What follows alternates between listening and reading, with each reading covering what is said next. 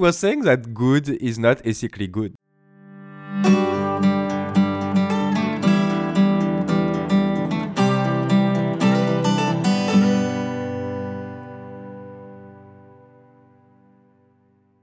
Before starting, I just want to highlight that this episode have a sound issue during the first 10 minutes of the recording. If you really cannot handle it, you can skip to chapter 2. The sound quality will return to a normal quality.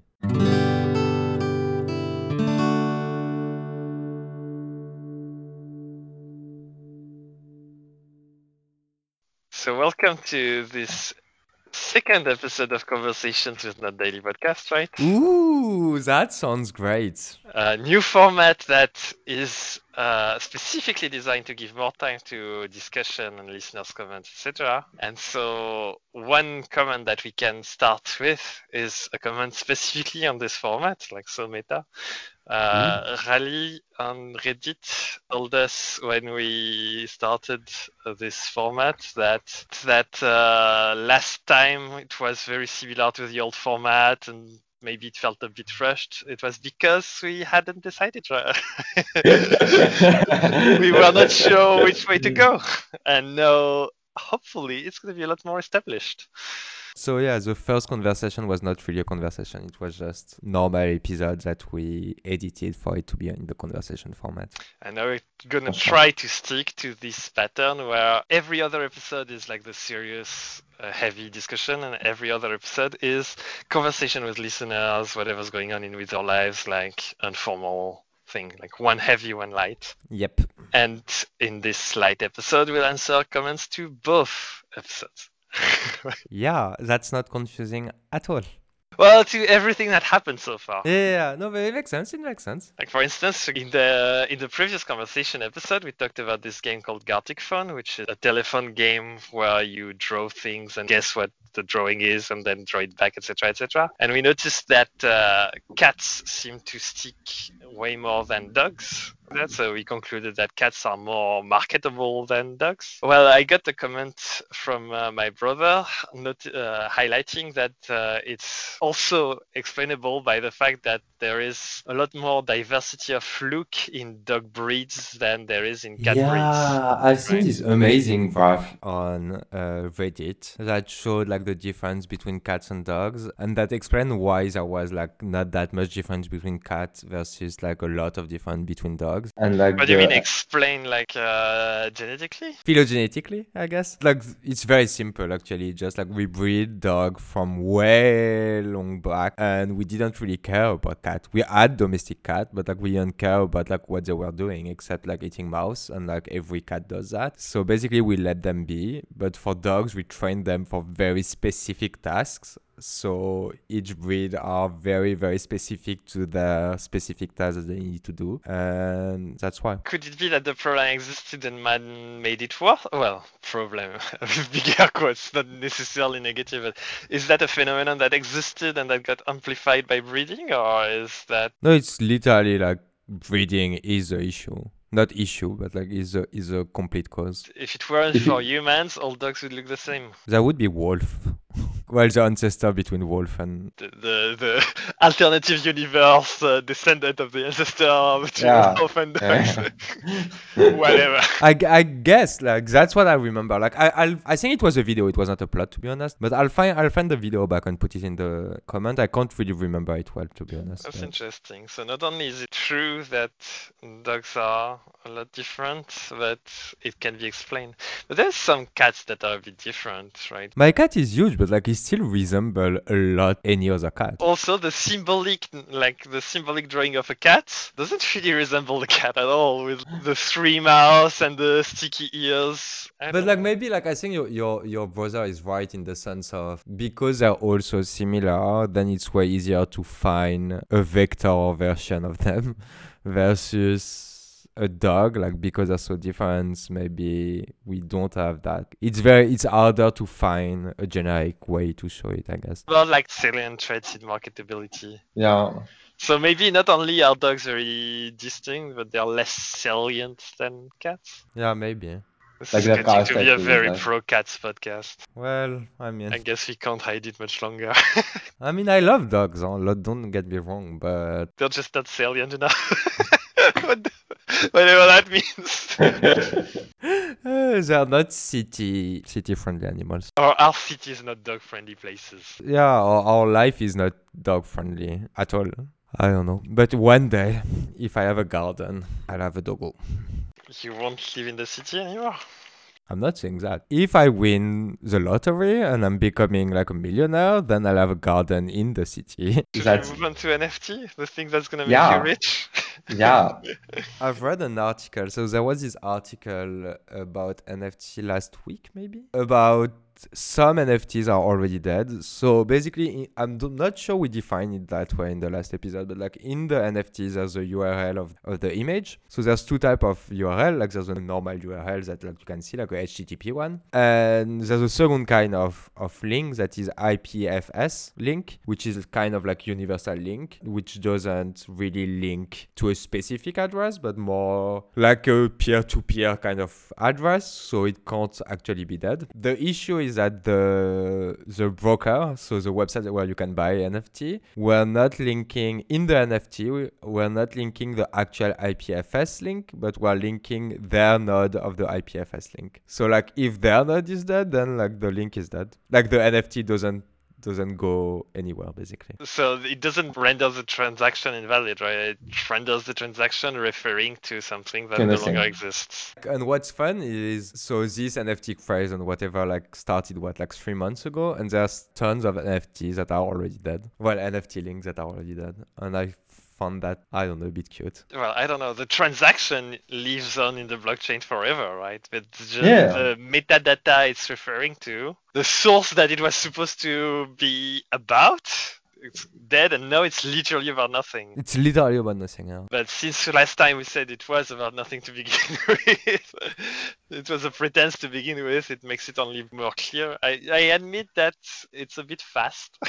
I don't know if I would have thought it would be so fast. Yeah. This uh, makes me think of a point that came up uh, in the discussion. So we had many dis- nice discussions on the Reddit, on the subreddit, and one of them with Rally was about the NFT resale value. Because after all of this, my gut feeling is that most NFTs are worthless, like are never gonna have any resale value, and only a few of them have token value. But I mean, we were the, the problem with saying that is like we were saying that about like Bitcoin before, and now it's at like whatever, like sixty thousand k, like sixty thousand dollars. So Yeah, Bitcoin is a currency. NFT is one object. There is a lot of different Object? NFTs. I guess so, but at the same time, like I mean, art is the same way, no? Like now you can buy like a Pollock painting at like fifty million euros, and like it's no one really wants the art; they all s- want like the money. And I think it's just all about the art. If the art world continue to think that it's valuable, then it will. You're saying that it won't. I'm saying that It might. it might, yeah. I don't know. The art world today is a bit, as we talked about, like never in lungs, but always in passing. We always say like it's a bit bullshit, like the the art market right now. It's just so we were talking on the subreddit about how, how NFTs could be used for tax fraud, laundering money, or all this kind of stuff. And yeah, I, I kept thinking and going back to like, oh, this really like presupposes that you can resell them and that they don't lose value. I think like it's a high stake, high risk bet. High like- stake, high risk, no tax. And because like the thing also, I think you undervalue like the power of Christie's, like the auction house. Like because it was not on some like random NFT website. The random NFT website like never sells stuff for more than like I don't know like 10k. Like but because it was this very well known auction house, I think like it also give it a bit more value. in a way, NFT guarantees the the scarcity of whatever it represents, mm-hmm. but also you can make a lot of NFTs if you want. so uh, maybe it's gonna depend on how much they on how many they issue in the end. Well, it's one on one. Like like it was in the based on like the specific thing that like it was linked to. It was in the contract that like there will always be only one. Yeah, but that's one use of NFT, right? Not everyone is uh, is doing it this way. It's just this Yeah. house has this special set of rules that probably mean it's uh, it's gonna stick. But it's it's funny how uh, the whole thing about NFT is supposed to be decentralized and not depend on any authority, and you need to have this this authority to make any kind of sense. But That's kind of fun actually. I have an important follow-up uh, for Well- the NFTs is that I was completely sure that I read somewhere the final step of commodification in Marx's theory is that the commodity becomes just nothing and like pure virtual speculation and everything just gets exchanged and purely speculative and i cannot for the life of me find the exact reference to that. I wanted to put it in the show notes. I Mm. didn't find it. Uh, maybe i'm misremembering. Maybe it was not actually marx. Maybe it was something from zizek or debord. But don't suppose you have the answer for me. I can't remember. So I didn't read the whole like capitals, and I've read it like chronologically. So I'm not like meaning like from the start to like the end, and I'm not at the end yet. So I don't. I I'm sure that I haven't read that yet, but I'm pretty sure that like if it would be there, it would be pretty much at the end. So I can't tell you that.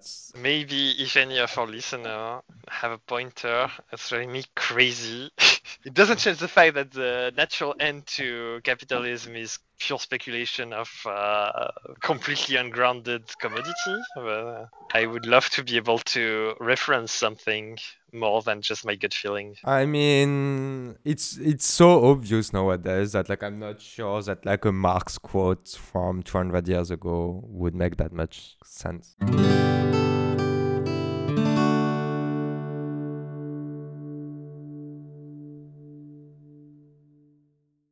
Today's episode is sponsored by that thought you just forgot. It was in your head just a while ago. It felt very important. But what was it? Yeah, I I have an amazing idea, and but like we can do that. What is your amazing idea? Okay, we can do it now, but that has nothing to do with anything. Well, it has something to do with uh with NFT, but it doesn't has anything to do with what we were saying. I just read a book about like the question why is there something uh instead of nothing. And they solved it. no, obviously, obviously not. but so the Plato idea is like saying that the the concept of good is pushing the existence of stuff. Meaning, like it's not God that are is creating stuff. It's like the actual concept, the true concept of God, of God, of good. Of good. Uh, be careful the number of O's. yeah, yeah, of good that makes stuff because it is ethically good that there is something compared to having the thing. And what I'm thinking, well, what I'm thinking right now, I didn't think at all about that reading the book. What I'm thinking is, is with NFT, are we going back the chain? Are we like we're, we are we're living in the true world? From the true world, we created like a concept that represents it, which is like like the symbolic nature of like I don't know language. So we created language, and from language we derived like NFTs that represent that can represent like everything that we're doing in a more abstract way. And maybe then like it will go back to such an abstract sense that it will destroy the existence of everything. There's, there's a lot to unpack here. I was I I, was know, I- thinking while I was speaking. Like I'm not saying Yeah, I can follow you in the the direction that. So first of all, you don't need all your much about Plato in the first place to tell you the point that uh, NFTs is pushing us in a direction like uh, to be more abstract, essentially one step further in abstraction. Yeah, but I wanted to go back to go to the destroy the world thing. The question is, yeah, is this the big crunch to Plato's Big Bang? So you're presenting a cosmogenesis, is that what you say, like theory of creation, that is based on abstraction getting self-instantiated? Yeah, yeah, yeah. And since we're, yeah, sure. Okay. And, uh, are we all gonna die in the, the the you know the meme that encompasses all memes? The thing we talked about. Yeah, when we create when we create the all-encompassing meme, everything in existence will be destroyed instantly, instantly. Like it will won't even be uh, destroyed; it will just disappear into the void. Not into the void, like it will just be void. okay. And how much this NFT is gonna sell for? Just before everything. Every literally literally, everything. everything, actually. literally everything. Yeah, because money is information, and information is the universe, and think you shouldn't read books anymore. I- think like we sh- we could create like a doomsday cult. About the NFT of the all-encompassing meme.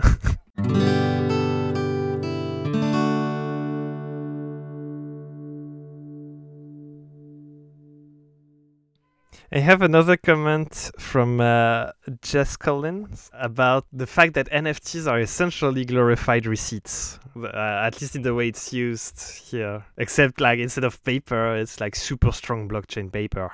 That's actually a fun way to look at it because like yeah, actually like it's yeah, because it links to the object. It's not the object in itself. It's a it's a receipt, but I so I still like I should look up maybe before doing this kind of podcast, but the legality of the receipt because like is it accepted? Is it recognized by any authority, by any law? Obviously not accepted by any law. What are you talking about? Wait, I have I have the perfect segue to uh, another comment by Yaris who first says that NFT refers to nonlinear Fourier transform, not non-fungible tokens. But let's Okay.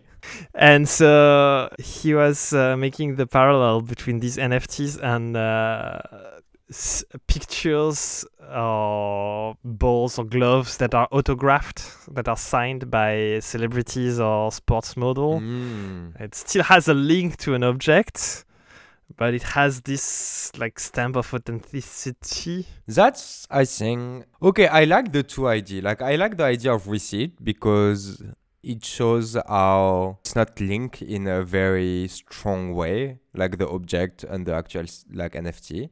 But I also like the idea of like it's like a signature because it gives a sense of value to it that I didn't think about before. That makes a bit of sense for my brain. Yeah, yeah, the signing uh, is is a good way to demonstrate the value because both are kind of like in the same way. All of this is just a contract, right? Uh, it's some sort of signed contract, but it's funny how the receipt you get at uh, the, your grocery store is somehow s- well a little bit the same thing as the signed baseball glove. Are they a bit okay? Like I see how NFT can be both like a receipt and a signed baseball glove. I don't see how a receipt is a bit like a signed baseball glove, except that like they're boasting to NFT. By transitivity. yeah, exactly. Yeah, yeah, but like only by transitivity, no? Well, if your cashier was super famous, then uh, maybe. Well, the thing is that we have automated uh, cashier machines that don't like. There's no actual physical signing, but there is. Well, I don't know. So a receipt. Okay, well, like this. So the receipt proves that the cashier gave you the orange. The signing on your baseball glove proves that the athlete gave you the glove. And then in the signing interaction, it is probably free. And then in the purchase receipt interaction, uh, it is probably indirect, right? The, the person who sells the orange is probably not the same as the cashier. But like what you're selling when you're selling an NFT is actually the receipt. It's not like the baseball glove. yes. Yeah, it's kind of like a receipt for an orange without the orange.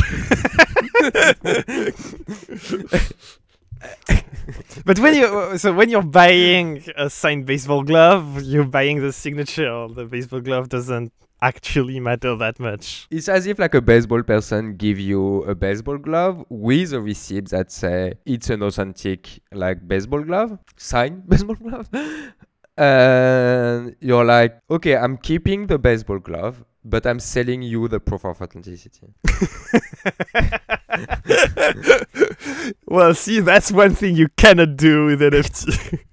or that's the thing that always happens with NFT. It's literally like it's that. both always. It's, it's like literally that. Like it. But no, because in the NFT case there is no baseball glove. Well, yeah, that's the image. It's even worse. Than, so it's like you bought a cert, like a certificate of, authenticity, of authenticity for nothing. Yes, for the certificate of No, authenticity. no, no, no, It's an authentic certificate of authenticity. no. But not even because it's not self-reflecting. The NFT doesn't reflect to say that like the NFT is real. well, no, it's not. But your certificate of authenticity is guaranteed to be real.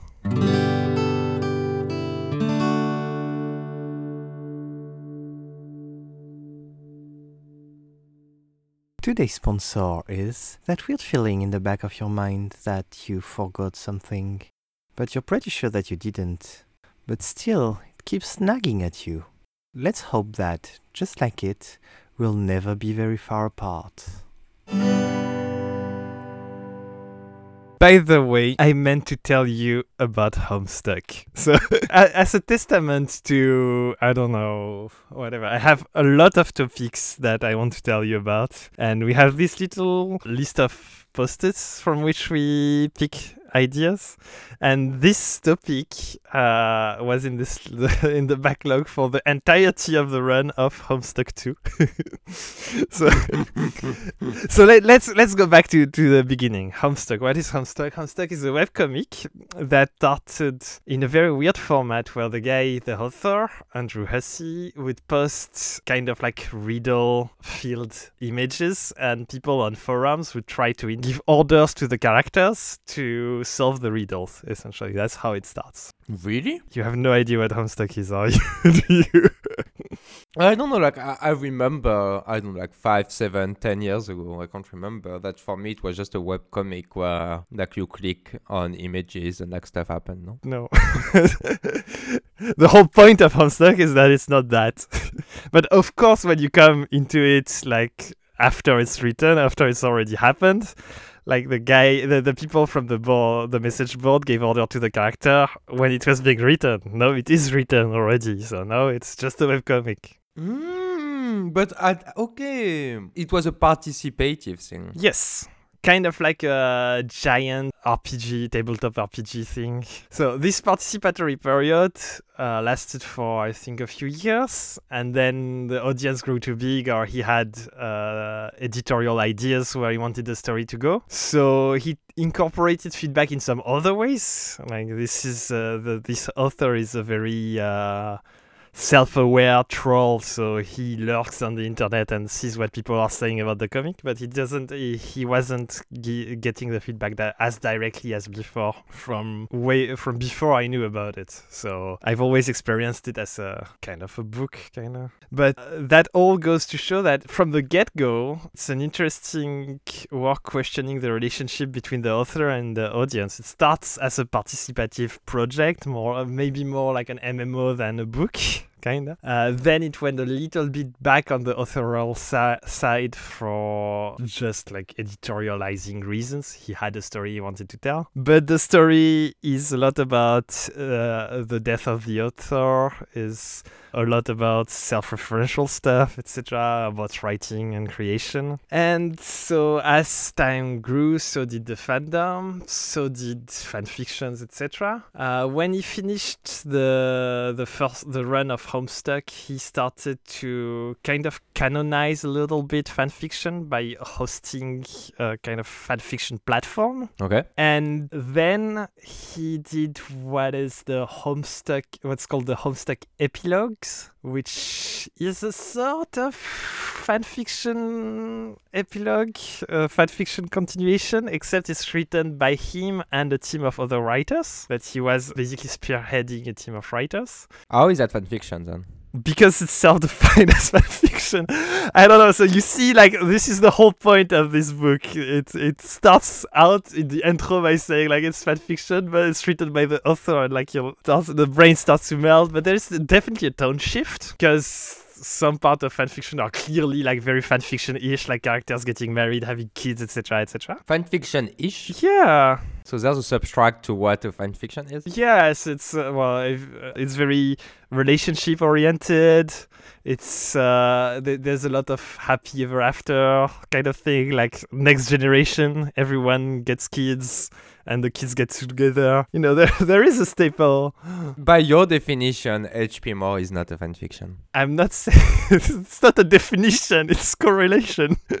it's uh, connotations. Well, it was trying to to be like the as as fan fictiony as could be. Yeah, yeah, yeah. I was kind of like pushing it a bit. Yeah, yeah oh, that's that's good. And so all of these fan fictions are kind of integrated in the Homestuck lore because the Homestuck lore canonically says that there is a space at the edge of the universe where basically anything goes. so you can argue that all fan fictions are canonical called that way. And so this epilogue takes place in man this is such a such an intro this epilogue takes place in one of such fanfiction bubbles in which the a character that is a bit self-aware lives in a fanfiction bubble and says like what the fuck is going on? I don't want to be just a fanfiction of spring of, of this. I'm gonna unite all the fanfiction all the possible versions of me and become my one true self and so the, such begins his quest for the one true narrative self and that came a bit as a surprise but this takes the form of homestuck 2 or, or, like Homestuck Squared, which is a continuation of Homestuck, from which the original author is completely removed. So now he gave he gave loose instruction, like uh, set up his team to pass the authorial content to a, a team of writers, essentially, and is, they are they were in charge of that project. So so so the character of Homestuck 2, like the main character of Homestuck 2, was slash is the guy that is created by like summing every fanficky version of the first character. Yeah. Okay. All the char- so all the characters are it's a direct continuation, like it's the official canonical continuation. Uh, this character I told you about is the villain, kinda, but, but you know which side I'm on. Okay, okay. I, I wait, wait, wait. So, so let, let, let's start again. So there's Homestuck one. There's a car- main character. We call him main character. Let's call him Dirk. Dirk. So there's Dirk. He's in Homestuck 1, fair enough. After Homestuck 1, there's a fan fiction from the, the author that is the life of Dirk in fact fan fiction universe. Yeah. From this fan fiction stem a new Dirk from the sum of all fanficky Dirk. So yeah, yeah. Then the author takes this fanfiction that has nothing to do with the canon to say that like we'll use that shit to do a ca- like the continuation of the canon. Well, the thing is, all fan fiction are supposed to have something to do with the canon because at the of the border of the uni- because of multiple universe Oh, yeah, okay, theory. Uh, okay, that, that's a bit bullshit, but okay. fine. I completely agree. Okay, okay. Be- because because then like Dirk should be actually the summation of every Dirk possible from every fanfiction written about Dirk ever in the life like in the actual truth Yeah. if it was true which i'm sure it's not Well, it's kind of like the platonic form, the essential form of the character, which is an interesting concept. okay but like not really because you had the platonic form of Dirk of Dirk that is actually visualized in Homestuck 1 hmm the most directly and then it then they try to recreate this platonic form from what the platonic form created in the first one no Well, so the, that implies that the original appearance uh, is incomplete, yeah, or is potential in a way. or no or it implies like quite the opposite actually it could it could say that the first Dirk was a platonic He wants to come back to the beginning. no no what i was thinking is like Dirk 1 is a platonic form of Dirk and then like like the summation of the fanficky Dirk try to go back to Dirk 1 Well, it's it's it's not the summation of all fanficky Dirk. It's the summation of all possible Dirks, including the canonical one. To go to the yeah, to to go to the one true Dirk. including the canonical one. Okay, because the, the, the, the canonical like Dirk one is actually not the one true Dirk. Apparently, It's just like one other Dirk. it's one of the it's it's one of the lines of reasoning uh, developed in this thing. Do you ever read a character that seemed like the quintessential incarnation of all the versions of this character? Well, Sherlock Holmes, no? Yes, yeah, yeah. So Sherlock Holmes is a very good example to to talk about the quintessential Sherlock Holmes because like you know there's a lot of versions i think this is clearly what there's the kind of stuff that they were they're, they're working towards. But then there is not one like mega some sherlock. And it's supposed to be super hard to write one mega some sherlock. Well, it's illegal first because nice Sherlock is copyrighted. uh, i mean some sherlock is not necessarily nice sherlock. It encompasses some aspects of nice sherlocks. Yeah, but like, can you do some Sherlock if you can't put nice Sherlock in it? It's, yeah, it's the uh, inclusion, inclusiveness property of copyright law. Let's not go into that because it's not consistent. Doesn't make any kind of sense.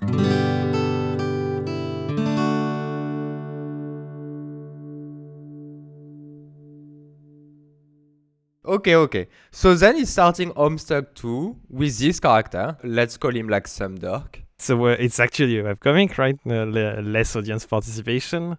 Uh, written by a team of writers whose the original author is completely detached from, except having validated everything they do.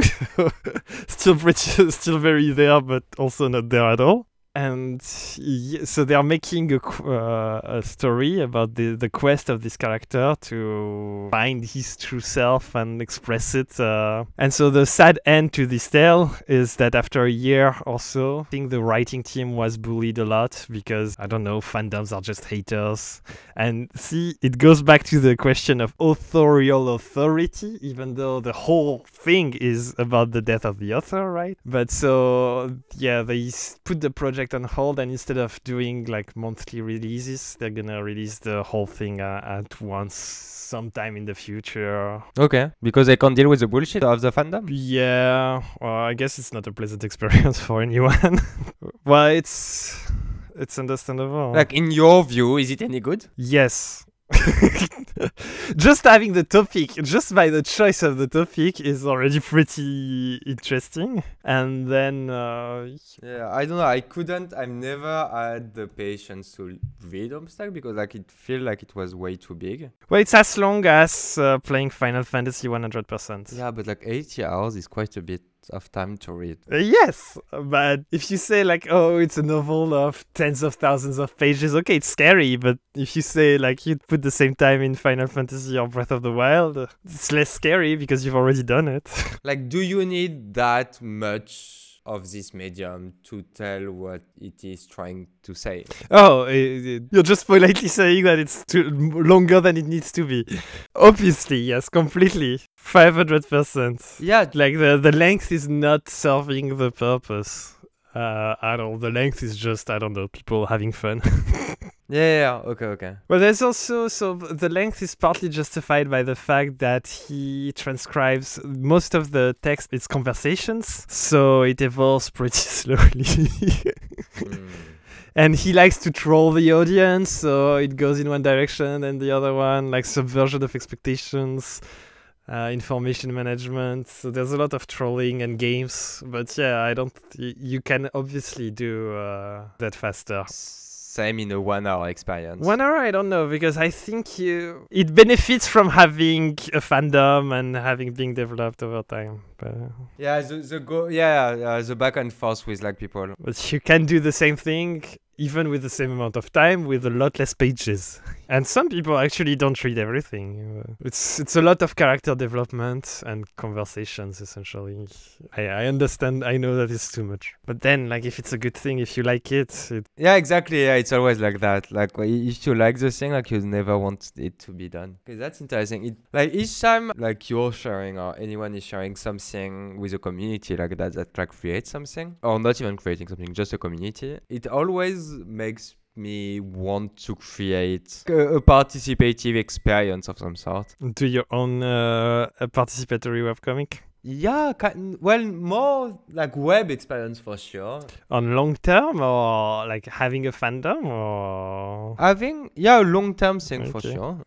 well then isn't it what this is this podcast. It kind of is. It kind of is. It kind of is. But like that's not. Exa- I meant like more of a visual thing. But but yeah, yeah. But like that's part of it for sure. Like it's. It, Okay, well, uh, maybe you can think about the ways, find ambitious ways to use this podcast to do weirder things with it. to do fun stuff. I, I think like the more people listen to it, the more fun stuff we can do. For sure, the format will go there as well. Like more we have listener, more we will play with the listener.